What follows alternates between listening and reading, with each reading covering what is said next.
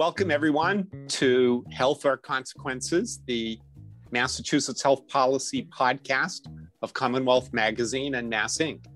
I'm John McDonough from the Harvard Chan School of Public Health and joined by my co host and partner, Paul Hattis, formerly of the Tufts University School of Medicine. And we come to you every month to bring some guests who have unique and important insights in terms of healthcare and public health in Massachusetts. And this month, we are just thrilled to welcome the new co chairs of the Joint Committee on Public Health of the Massachusetts General Court, Senator Jo Comerford, who is starting her second term as chair of the committee, and Rep. Marjorie Decker, who's been a chair before of the Mental Health and Substance Use Committee and is now serving her first term as chair of the Public Health Committee. So we're going to hear from both of them. Paul and I have a list of questions, just a little bit about each of them. So Senator Comerford is from Western Mass, uh, the area around Amherst and Northampton, and she's lived there since the 1990s. She has a master's in social work from Hunter College in New York City. She's worked for the American Friends Service Committee, uh, the Food Bank of Western Massachusetts. She was executive director of the National Priorities Project. She worked for MoveOn.org.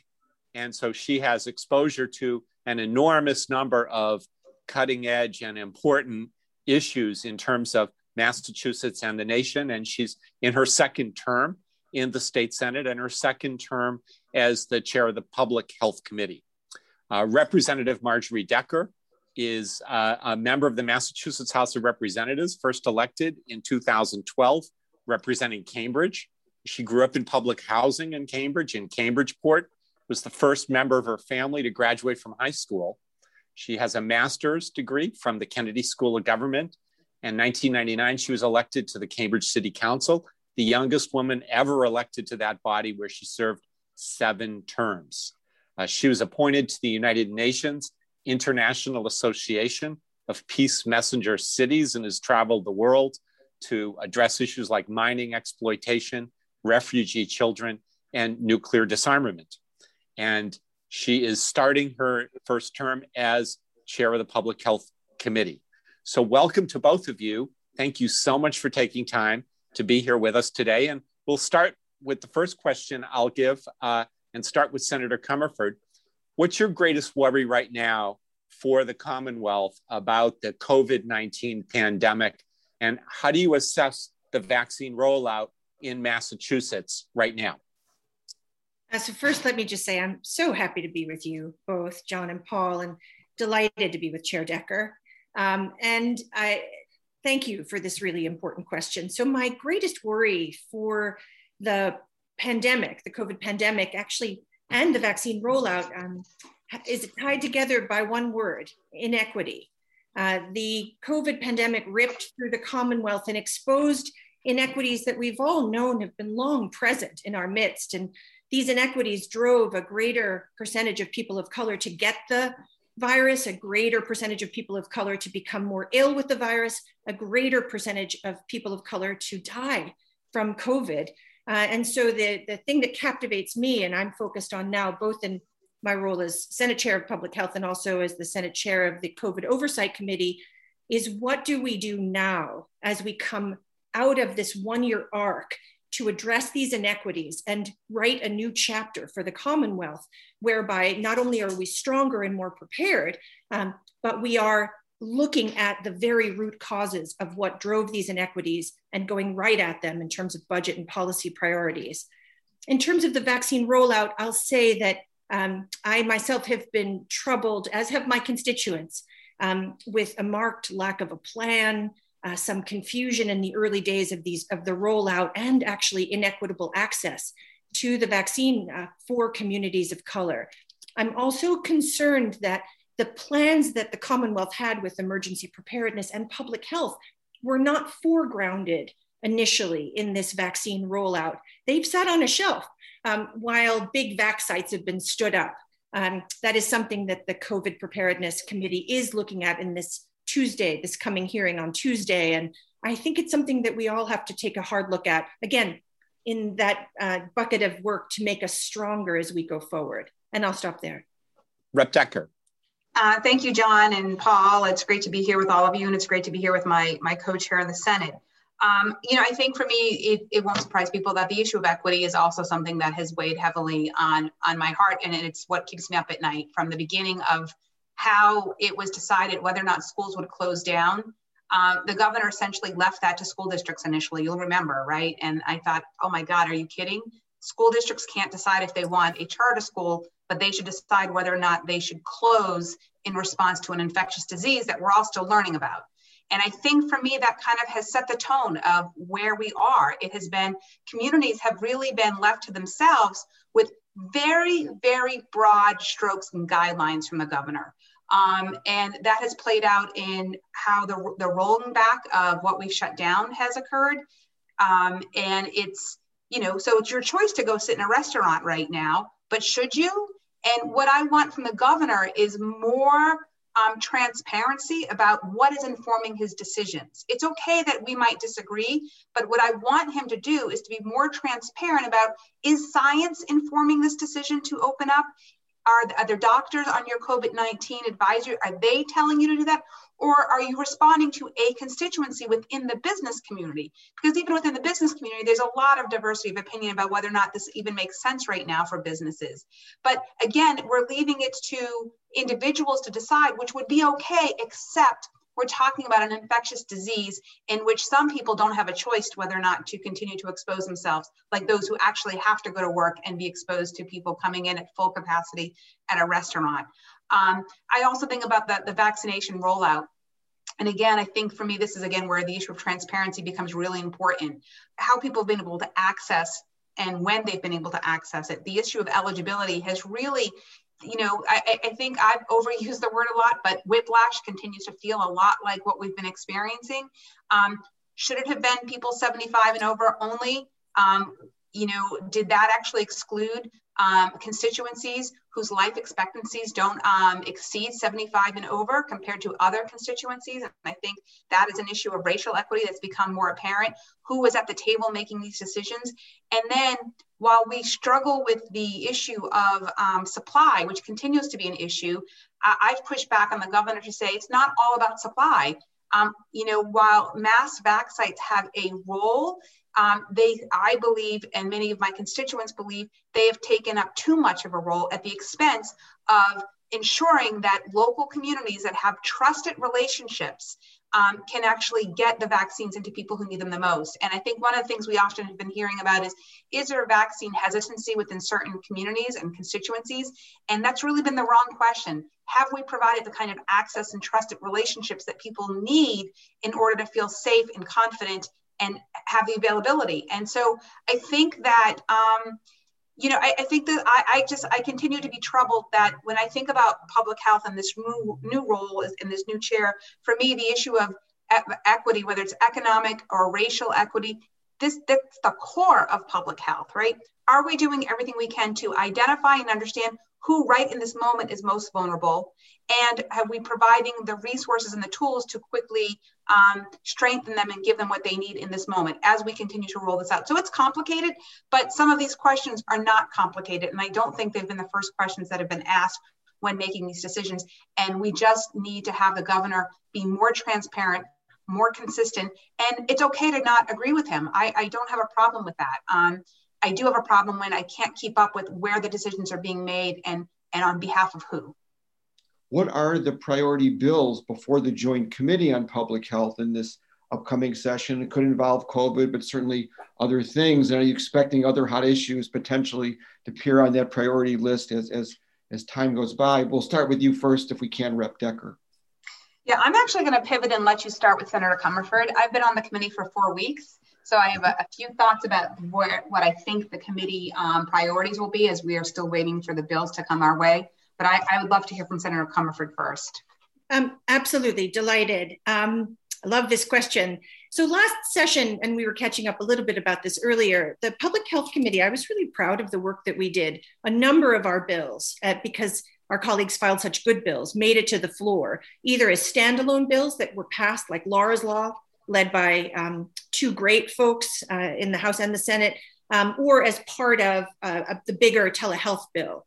Um, that also passed. But uh, so last year we um, we passed the strongest in the nation flavored vaping and menthol cigarette ban. Uh, we passed a commission on racial disparities in maternal health, which uh, Rep Decker and I are going to work on this session. And then we passed a bill called SAFE, S A P H E uh, 1.0, or State Action for Local Public Health Excellence, um, which we're going to build on, I hope, this session.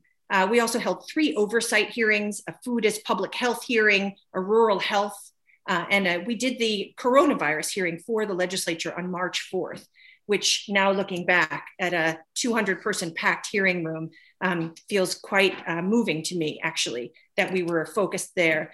I think, um, again, these are just my own uh, thoughts about what we might see this session, uh, since we don't have the bills in front of us yet. Um, there is a racial health equity uh, piece of legislation that I put forward. It's called, we call it the Healing Act.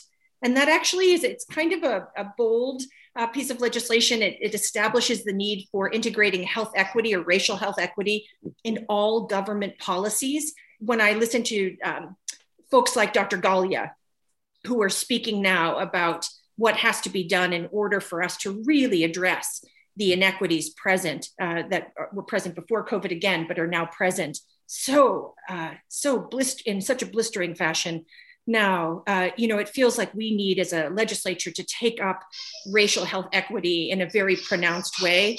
Um, you'll excuse the pandemic puppy in the background. Um, I, we also have the next version of state action for local public health excellence coming before us.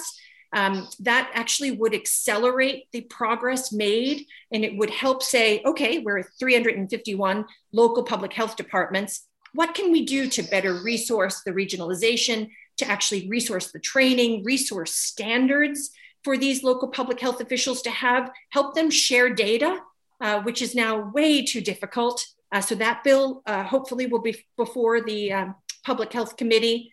There will be again uh, the end of life options. I'm imagining that was one of there were one of two epic hearings last session. That one um, uh, was one of them. It was a 13 hour hearing where we heard both sides of um, the argument, if you will, about um, allowing people to have autonomy at the end of their life um, and then I'll just I'll stop by saying that there are vaccine bills uh, that have been filed. And again, these vaccine bills bills in and of themselves were quite prescient um, the last session. Uh, and so uh, there was a Community Immunity Act filed. There was another bill that was um, that went a little further than that. Um, we passed uh, with uh, you know with some modifications the Community Immunity, uh, and I would imagine we'd be considering that as well a lot there. Rep Decker, do you want to build on any of that, realizing, as you said, you're four weeks into your uh, role on? Yeah, I mean, I think what's going to thank you, and uh, thank you to Senator Comerford for all the work she did in the previous term um, and capturing that. Um, I, I, think a couple of things. One is that COVID 19 is not going away. So this will continue to be a public health issue. So some of that will come through bills that will get assigned to us. Um, but also, you know, we as we know that the issues will continue to emerge that are not, you know, necessarily filed today, but that we still have to pay attention to. So there's going to be an important public health lens that continues to focus on how are we managing um, the actual the virus and the vaccination process. I also think about other issues that have to do with public health, and it's so interesting. You know, John, when you were the committee chair um, I don't think the committee was divided into several committees that it is now. There was now there's mental health, now there's healthcare finance, um, you know, financial services, and you were chairing the public health, and I was an aide at the time, so I remember this. Um, and so what I think about, you know, when I think about children's mental health, that's something that I'm still working on and very passionate about. It'll be in a different committee, but that's still a public health like that an issue. I'm working on reducing poverty. Those bills might not always come to the public health committee, but reducing poverty is a public health issue. Ensuring that people who are um, incarcerated, that whether or not they should be or not, is, an, is a public health issue, right? Prevention work around that. Um, criminal justice um, continues to be a public health issue. So even the lenses of, you know, what is a public health issue, I think we one we, we have the best jobs in the, in the whole world. I really think that as elected officials. And then when you become a chair of a committee and you have the opportunity to really look at legislation that comes before you but often you are also seen now as, as a voice of that issue simply by being the chair. So it's a tremendous opportunity and a tremendous responsibility to now have this place where we will continue to ensure are we ensuring um, with equity that the people of Massachusetts, that through the, the core principles of public health, are keeping people safe and strengthening them and, and building resiliency. Let me pick up on one issue which has been before the committee in the past, and I'll let one of you decide who wants to go first. It has to do with the issue of religious exemptions for vaccinations. Where do each of you stand on that, especially uh, although COVID 19 is still under an EUA, but eventually when it's fully approved, you'll potentially have to face that issue in that context. So, Rep. Decker, do you want to go first? Sure. I mean, I, I think this is, you know, this is a sensitive issue, right? It's, um, you know, we keep each other safe when we have this kind of unspoken social contract and sometimes it's actually written right so you don't go to school unless you have certain vaccines um, or um, government allows certain exemptions that we believe will still allow everyone else to stay safe. And it is a give and take of how do we coexist and keep each other safe. Um, i personally am a strong believer in vaccines. And I do believe, um, and I say that with understanding there's also this very ugly history in our country um, that has allowed people of color to be used in, in medical experiments that have been um, that they did not consent to and have been dangerous and harmful. So there is a population in our state that has um, every right to be um, demand extraordinary transparency and equitability about the development of vaccines and the distribution of vaccines. So there's that piece of it. And then there's others who, for their own personal and religious beliefs, believe that, you know, this is not something that they want to ascribe to. And I think that's where it gets more complicated. Um, and so I know that as the chair, I will I will be a listener. I do have my personal views that you know um, will absolutely be shaping this. Um, but we are in a pandemic. So I felt strongly about this two years ago. The pandemic has not made me feel less strong um, in the need to ensure that we protect each other. And so I think, you know, my job will be to listen and to, um, and really, quite frankly, will be to follow the science and ask, you know, are there paths here to honor people who have personal beliefs that ensure that we are all safe? And so I will be looking to science for a lot of that guidance um, as you know as i think that's how we have tried to really look at vaccines and the and the public good. And i will and continue senator, senator Comerford your, your thoughts uh, about whether we're going to continue the religious exemption or not in our state? Yeah thank you so much for this important question. I really appreciate what rep. Decker just offered and i i, I share a lot of those values as she said um, and I, I just want to say that even if you take as an assumption that some people with deep religious objections to vaccines have a right to be excused our system for religious exemptions is completely broken in the Commonwealth. There are no standards, no reporting, no consistent policy. The bill puts, the bill that, that I was discussing before, the Community Immunity Act, puts the management of exemptions under local public health rather than school administrators and allows for consistent data collection and an exemption process. Um, so again, we were able to move this, uh, you know, out of committee last time, and um, it did not exempt religious folks with religious exemptions. It did not pre- prevent them from stating those religious exemptions, but it did standardize it. It did track the numbers of people. It did ensure that we had some sense of where pockets of folks who felt called to a religion um, were living so that we so that the state could importantly monitor um, where we had herd immunity but I like Rep Decker. I, I believe in the science of this. Um, I am I support vaccines as a public health measure, but I also understand that this is a very complicated process. And so, like last session, um, I will do deep listening um, to the folks who really um, have fears, have considerations, have felt ill used uh, by the medical community, and and with Rep Decker, try to find the best and, and fairest way forward. I want to turn to another issue. Uh, late last year, you succeeded uh, Senator Comerford in having established a new special commission to address maternal mortality in the Commonwealth. Um, and both of you will play leadership roles in that new panel. What are your expectations and hopes for the work of this uh, new commission? Um, so, first, let me say I'm really excited to do this work with Rep Decker. Um, and her work in this space is just terrific. You know, I, I think we all know this. The facts are really stark. Uh, Black women are twice as likely to die from pregnancy related causes as white women. Black women are twice as likely to suffer from maternal, severe maternal morbidities as white women. The CDC suggests that 60% of maternal deaths are preventable. So, you know, that's the context in which uh, we begin this work. Uh, you know, I think this commission, um, as it was set up again, our colleagues who put the bill before us did a lot of terrific work. The advocates did amazing work. Uh, the commission has good people in it. Um, we have physicians specializing in maternal care. We have experienced nurse with midwives. We have those directly affected, so individuals from the community. We have mental health practitioners. We have a great group of people on this committee, uh, and the commission is going to have to look at the evidence and make recommendations. And, and I'm excited for what both the, the process of moving through the commission. And I'm excited at what we're going to be able to say together as a commission with the chairs of public health and the legislation and budget priorities that we can advocate for once we've come to some uh, united conclusions. Rep Decker.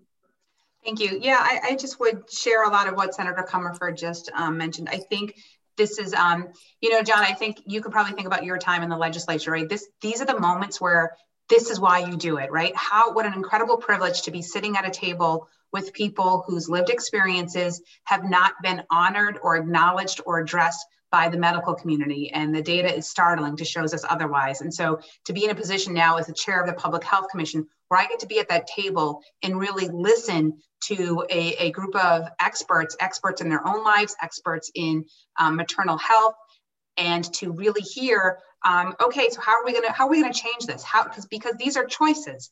Um, the, the statistical outcomes are choices that we now have the chance to to change. So a year from now we should be coming out with a report that says okay we've done our due diligence we've listened we've collected data we have recommendations um, and good public policy actually allows us to create different outcomes. So ultimately this will be saving lives um, and it also will be providing us a, I hope, you know, a greater window into when we, are at a time where people now are talking about, you know, have have far more comfort talking about um, white supremacy and and white privilege and systemic racism and medical racism. I, I, don't even know if like six years ago people could have some of the. When I say people, I, I mean uh, people like me, white white people who could easily have those words come out so easily.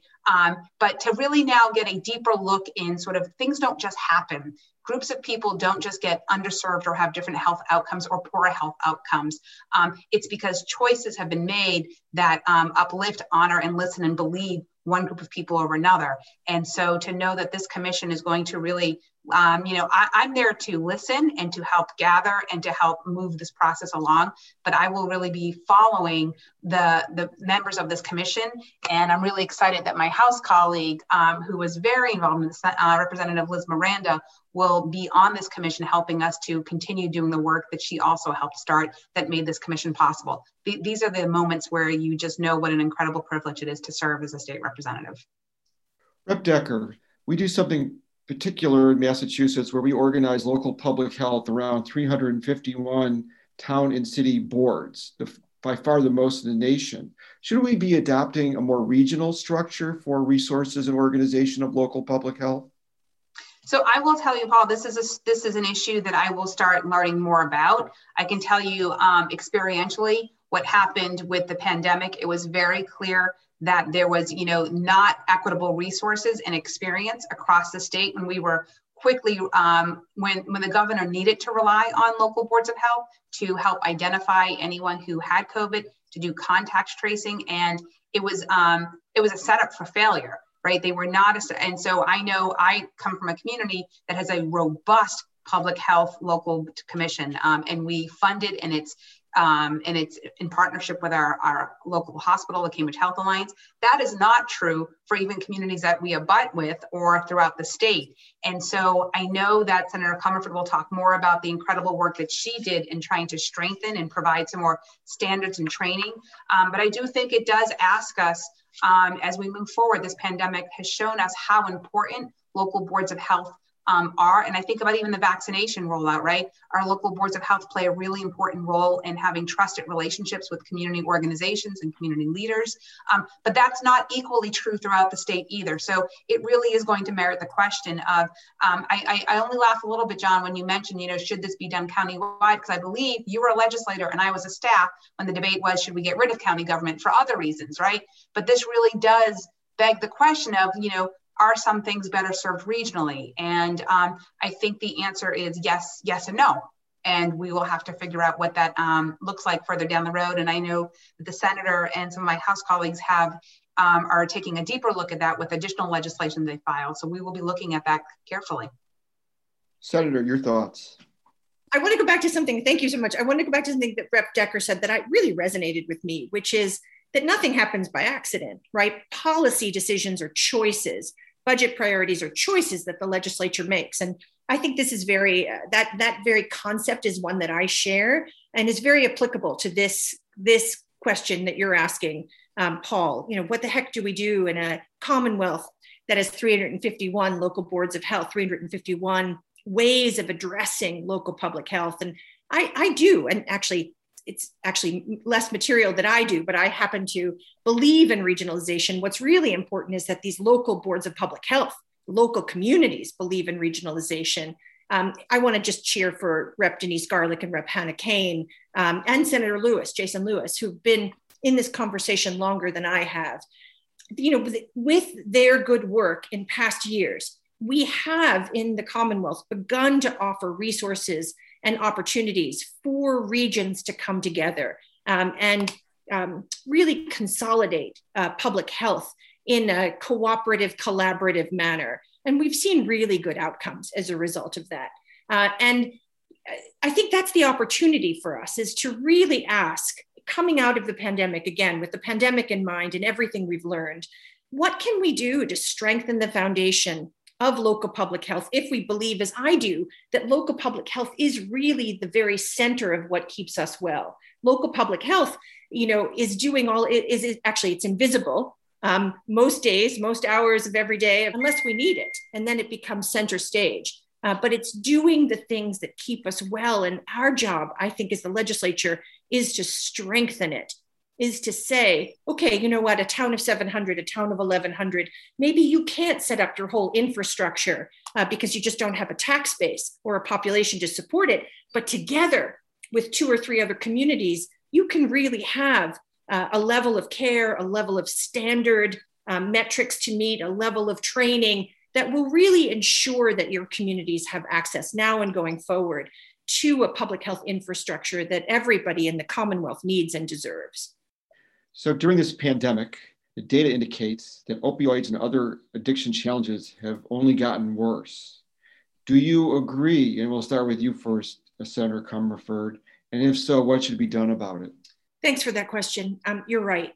Uh, opioid deaths, opioid addiction is an, an absolute major challenge. Um, the state estimated that there were about, I think, 2,000, or actually more than 2,000 opiate uh, overdoses, uh, overdoses related deaths in 2019 are about 170 a month. Um, and for the first nine months of 2020, uh, which is the data that I- have seen available, there were over 1,500 estimated deaths. In, and just in my part of the state, uh, which is Franklin County, um, largely rural, very poor, and Hampshire County, uh, the crisis is actually not abated at all. It actually, in Franklin County, it's gotten worse. Um, so I, I, believe that we have to strengthen our investment as a legislature. Um, opioid addiction funding actually fell almost 5.5% last year, and Governor Baker actually proposed another 1.5% cut for this coming budget, which is actually the wrong the wrong direction. If you agree that um, you know we have an economic justice pandemic, we have a COVID nineteen pandemic, but we also have a mental health and addiction pandemic that's a result of all of the stressors, then we actually have to lean in and really invest in addiction related funding and programs and, and mental health. And I know the chair here has a deep base, but mental health related programs that are going to go at the root causes of opioid addiction and really uh, do everything we can to both stem it, but then treat it for folks who are really needing that kind of uh, support. Rep. Decker, your thoughts. Yeah, thank you. Um, so I would say that we needed to do more prior to the pandemic. The pandemic has made it clear that those needs are only rising and, and getting and are greater every day. So whether that is looking at various tools that come along with harm reduction, the pandemic has made it very difficult for people to access the actual people and places that allowed harm reduction to take place when you have a rising population of people who um, are experiencing homelessness, right? That again contributes to what we are saying for people who are either experiencing relapse or just aren't able to get the support and the tools that they need to to stay safe and, and quite frankly to stay alive you know when we look at addiction it's two things it's it's about trying to help people treat their addiction um, and hopefully provide them the programs to actually you know be able to address the addiction and maybe no longer um, you know experience you know experiencing the substance use every day and then there's people who continue who will continue to use and the goal is really about helping to keep them alive um, and, and those are sometimes different tools or of treatment we also know that um, we do not have enough places for adolescents who are experiencing substance use disorders and have enough treatment. We didn't before then, we, we don't now. I think this pandemic is just showing us that all of these needs have only continued to um, to to rise and to grow. And you know you can't separate substance use from issues around economic stability from having the mental health support that you need. And i you know one of the things that we've also known is that prior to the pandemic, we were paying attention to the fact that as substance use was increasing, we were also seeing um, places where HIV rates were going back up. Um, that was in Boston and that was in central Massachusetts. And so, and there was a correlation there. And so when we look at harm reduction and we look at providing people the tools they need to address their um, addiction, but also just to stay alive, you have to also talk about um, a, a safe place to live, mental health support, economic security, and these are all there's they're so interrelated, and while also needing additional um, resources to address the substance use disorders. And so the question is, have more of us seen the suffering of our loved ones who were either were continuing to struggle or who have had relapse um, and start demanding that we have a more comprehensive approach, which will be the way we actually are able to um, provide additional support. Uh, one final question, a little different. Um, in public education, Massachusetts compares itself and benchmarks with other states. And it also just all the time routinely benchmarks with how we stand up with other countries like South Korea, Taiwan, Germany, Singapore. Uh, in health, we compare ourselves with other states and rarely, if ever, look at how we stand with other advanced countries. And the truth is, when we compare ourselves with other countries, our standing is not great. It's mediocre to poor. Um, are we uh, shortchanging ourselves by not really benchmarking ourselves to other advanced countries as opposed to just states in the United States where the overall performance is mediocre to pathetic? Uh, absolutely. Uh, I think mediocre or, or poor or pathetic are the right words here. Yeah, absolutely. We should challenge our state to meet the standards set by other well off nations.